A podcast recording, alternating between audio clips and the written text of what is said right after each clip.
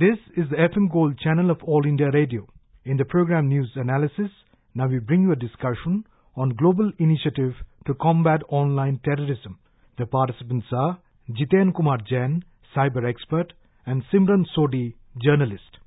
Today we are discussing the latest development of India joining the global war on online terror. This follow India becoming one of the signatories to the Christchurch Call for Action, which is basically a document which has been signed in Paris on Wednesday to remove extremist and violent online content.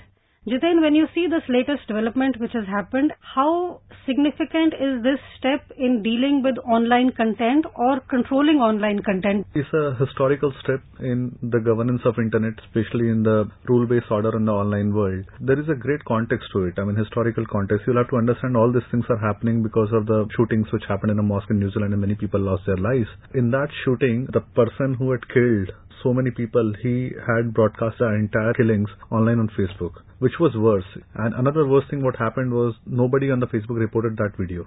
So when it was pointed out to on Facebook that there was a guy who was driving a car with an automatic gun and he was saying that I'm going to kill so many people, why didn't Facebook stop that video? Facebook response to that was we could have stopped it if somebody had pointed it out or somebody had flagged it. So there were so many people who would have seen that video, they never flagged it on Facebook. So there was an outrage on the responsibility of governments. There was an outrage on the responsibility of Facebook. There was a debate that what these technologies bring to the table for the mankind. Are they for good or they, can they be used by the rogue elements or terrorists for radicalizing people or putting out such sort of violent content? This is important because this happened in New Zealand. But if we look at it from Indian content, from last 10 years, we have been complaining to these companies about the presence of radical elements, terrorist elements, especially those originating and operating out of Pakistan online. Hafiz Saeed for many years ran his Twitter account. JUD ran their Facebook accounts. And we kept complaining to Facebook and Twitter to remove those things and they said, no, that's probably a part of free speech. So there was always a debate that because there is no common definition of terrorism in United Nations, because there is no common agreement, and there are differing opinions. What is terrorism for some is freedom struggle for other countries. What is hate speech or terror speech for some countries, some countries deem it as free speech. So in that debate, once ISIS took the center stage of terrorism in the world, these Western companies realized that probably time had come to step in and censor the content or curate the content. Before that, they were always running away from the responsibility of any sort of curation or moderation of the content. They said this is not our job. So after ISIS happened, many people were radicalized, people were killed, kidnapped. The Christchurch call for action, which is what we are yeah. calling the document, the movement or the initiative has been led, one by the French president, yeah. and the second is by the New Zealand PM. Yeah. And as you had mentioned, the attack in New Zealand is one of the things that has initiated a global response to what no, this happening. is basically a trigger for an early announcement now because 90% of the recruitment of ISIS happened online. People realize that there is so much of radicalization, hate speech, terror content is available online. We have to take it down. We just can't stand and watch.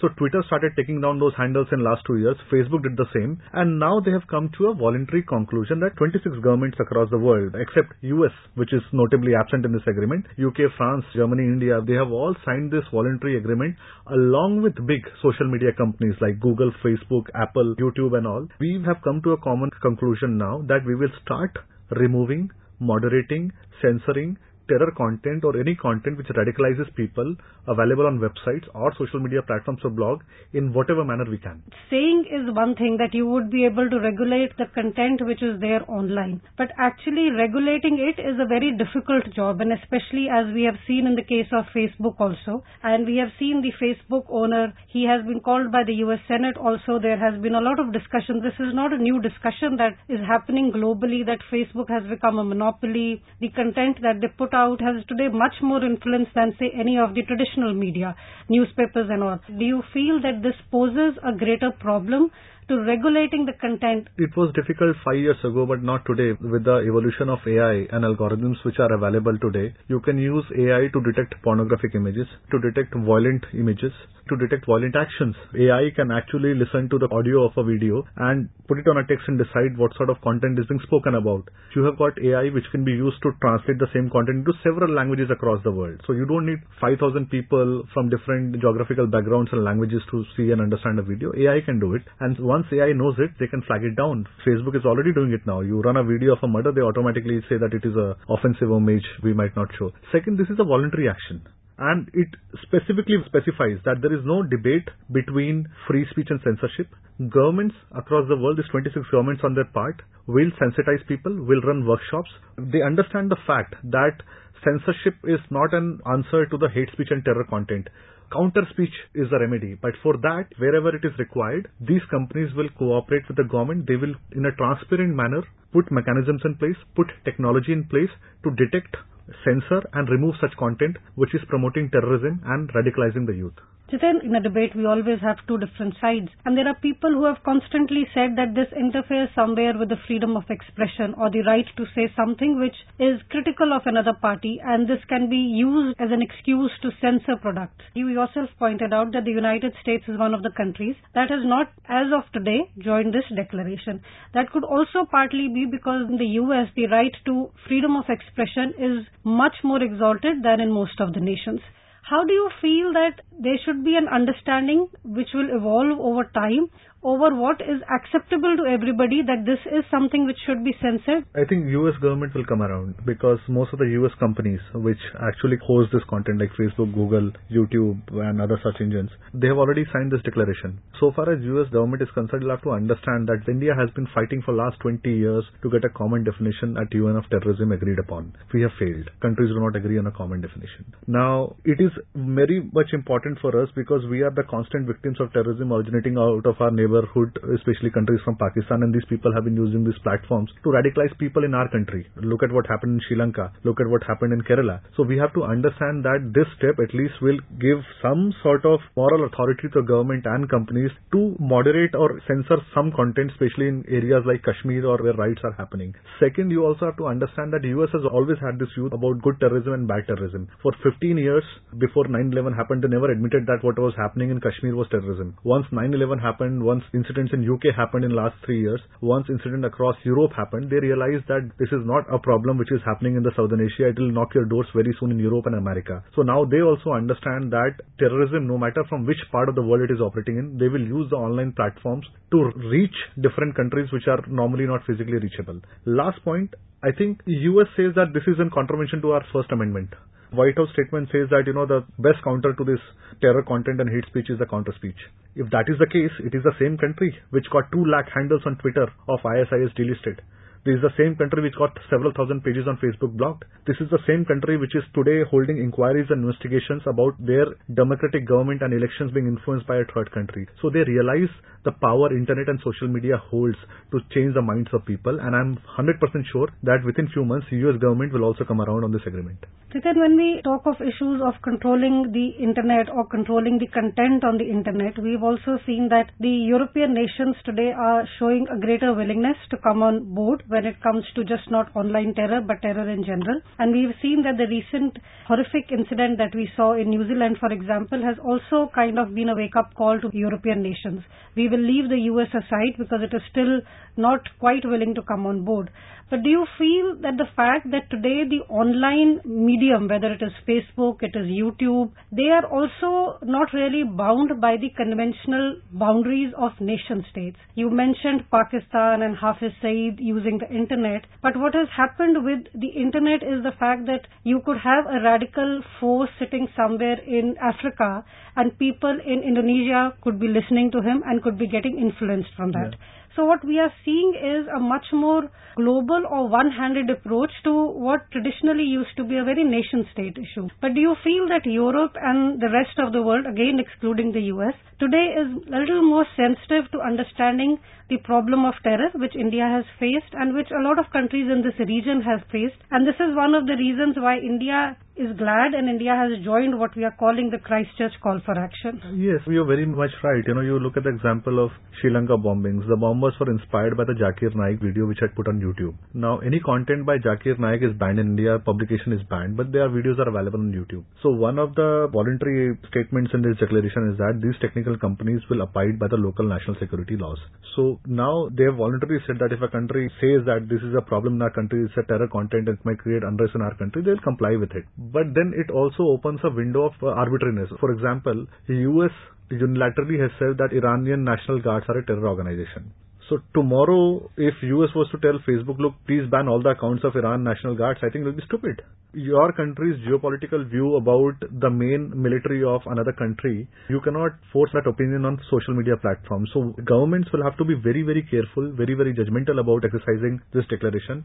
It will hold good as long as everybody is, you know, taken on board and there is a unanimous view. The moment you try to put some sort of forceful uh, imposition on any social media company, this agreement or this declaration will fall apart. But whatever be it, this is a very good step, especially in controlling terror content on internet, in governing internet, and it is very important because for the first time 26 governments have come around. It's not five or seven countries. There are 26 countries and 10 big companies, social media and internet companies, which have signed this declaration together. This is one of the issues that will be discussed at length at the G7 summit and the G20 summit, which will happen in Osaka.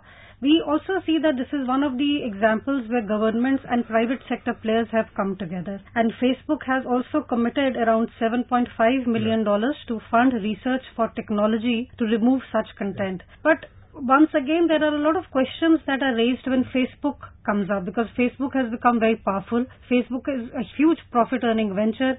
We see that the influence that Facebook today wields is, I think, much more than any yeah. government or any newspaper, any media organization. Is there a thought process then that the online content is becoming a much more powerful tool and for the governments, not just Indian government, for governments around the world, this is going to pose a real threat as we go forward. Yes, it is a harsh reality and content is used in many ways as we can think. Parties have been using online platforms for the social media campaigning for winning and you know elections governments have been using social media for press conferences and making people aware about the public service delivery. You can today on Twitter order milk from Indian Railways if you don't get one. You can write complaints to the Prime Minister. Ministers are doing press conferences. So there is a transparency. There is a bigger platform which social media has offered to the governance for the delivery of services. At the same time, it, this same platform in those many ways can be used by terrorists, you know, other entities also to create disturbances. That's a challenge and that is the reason why governments and these companies which are now becoming pseudo governments of the world, which holds the biggest data empires of the world, they have to work in collaboration with the governments around the world to ensure that internet remains a positive place for the mankind. And this is what the declaration also speaks about, that most of the countries, they are also the members of Global Forum for Cyber Expertise and they have signed the Hague Declaration also, which says that we will do everything for the free, open and secure internet. So those things will be there. They will try and remove the terror and hate content so that internet remains a positive place for innovation at the same time respecting human rights and free speech. As we go forward, how hopeful are you of the fact that the internet will continue to be, as you said, a positive place? Also, how hopeful are you of the fact that a lot of users, including us who use the internet, our personal data is something which will be safe and that will not be used by anyone for use which is not in the right place. What I'm trying to say is how hopeful are you as the internet explodes, as we move forward, that this is actually going to be a positive place? You see, in Europe, they have taken a step with a GDPR, uh, you know, law coming in. So European data is safe now. They have a legal provision to self safeguarding data. In India, we do not yet have a data privacy law, which I mean, I'm sure we shall come in the next session of the parliament. But you have to understand that there is an increasing awareness in the governments that social media companies or internet companies do play a role in keeping the society safe. At the same time, social media companies also know that the governments are now becoming assertive. They will go to any length to implement the rule of law. So both have realized that before regulations set in, before uh, they are legally bound to do something, it's better to come voluntary on the table and cooperate. This is what happened in Indian elections also. These companies had signed a voluntary code of ethics and they very well knew that if they did not do it, the election commission would have bound them with some guidelines for the legal orders. So everybody realizes that there is an increasing awareness among governments, companies and civil societies that if they don't do it, I'm sure very soon the regulations will come in. So it's better that you do the things voluntarily. With this, we bring today's discussion to an end. Thank you. You were listening to a discussion on global initiative to combat online terrorism. The participants were Jiten Kumar Jain, cyber expert, and Simran Sodhi, journalist. This program was produced and presented by the News Services Division of All India Radio. This program is also available on our website newsonair.nic.in. You may email your opinion about this program at airnsdtalks at gmail.com.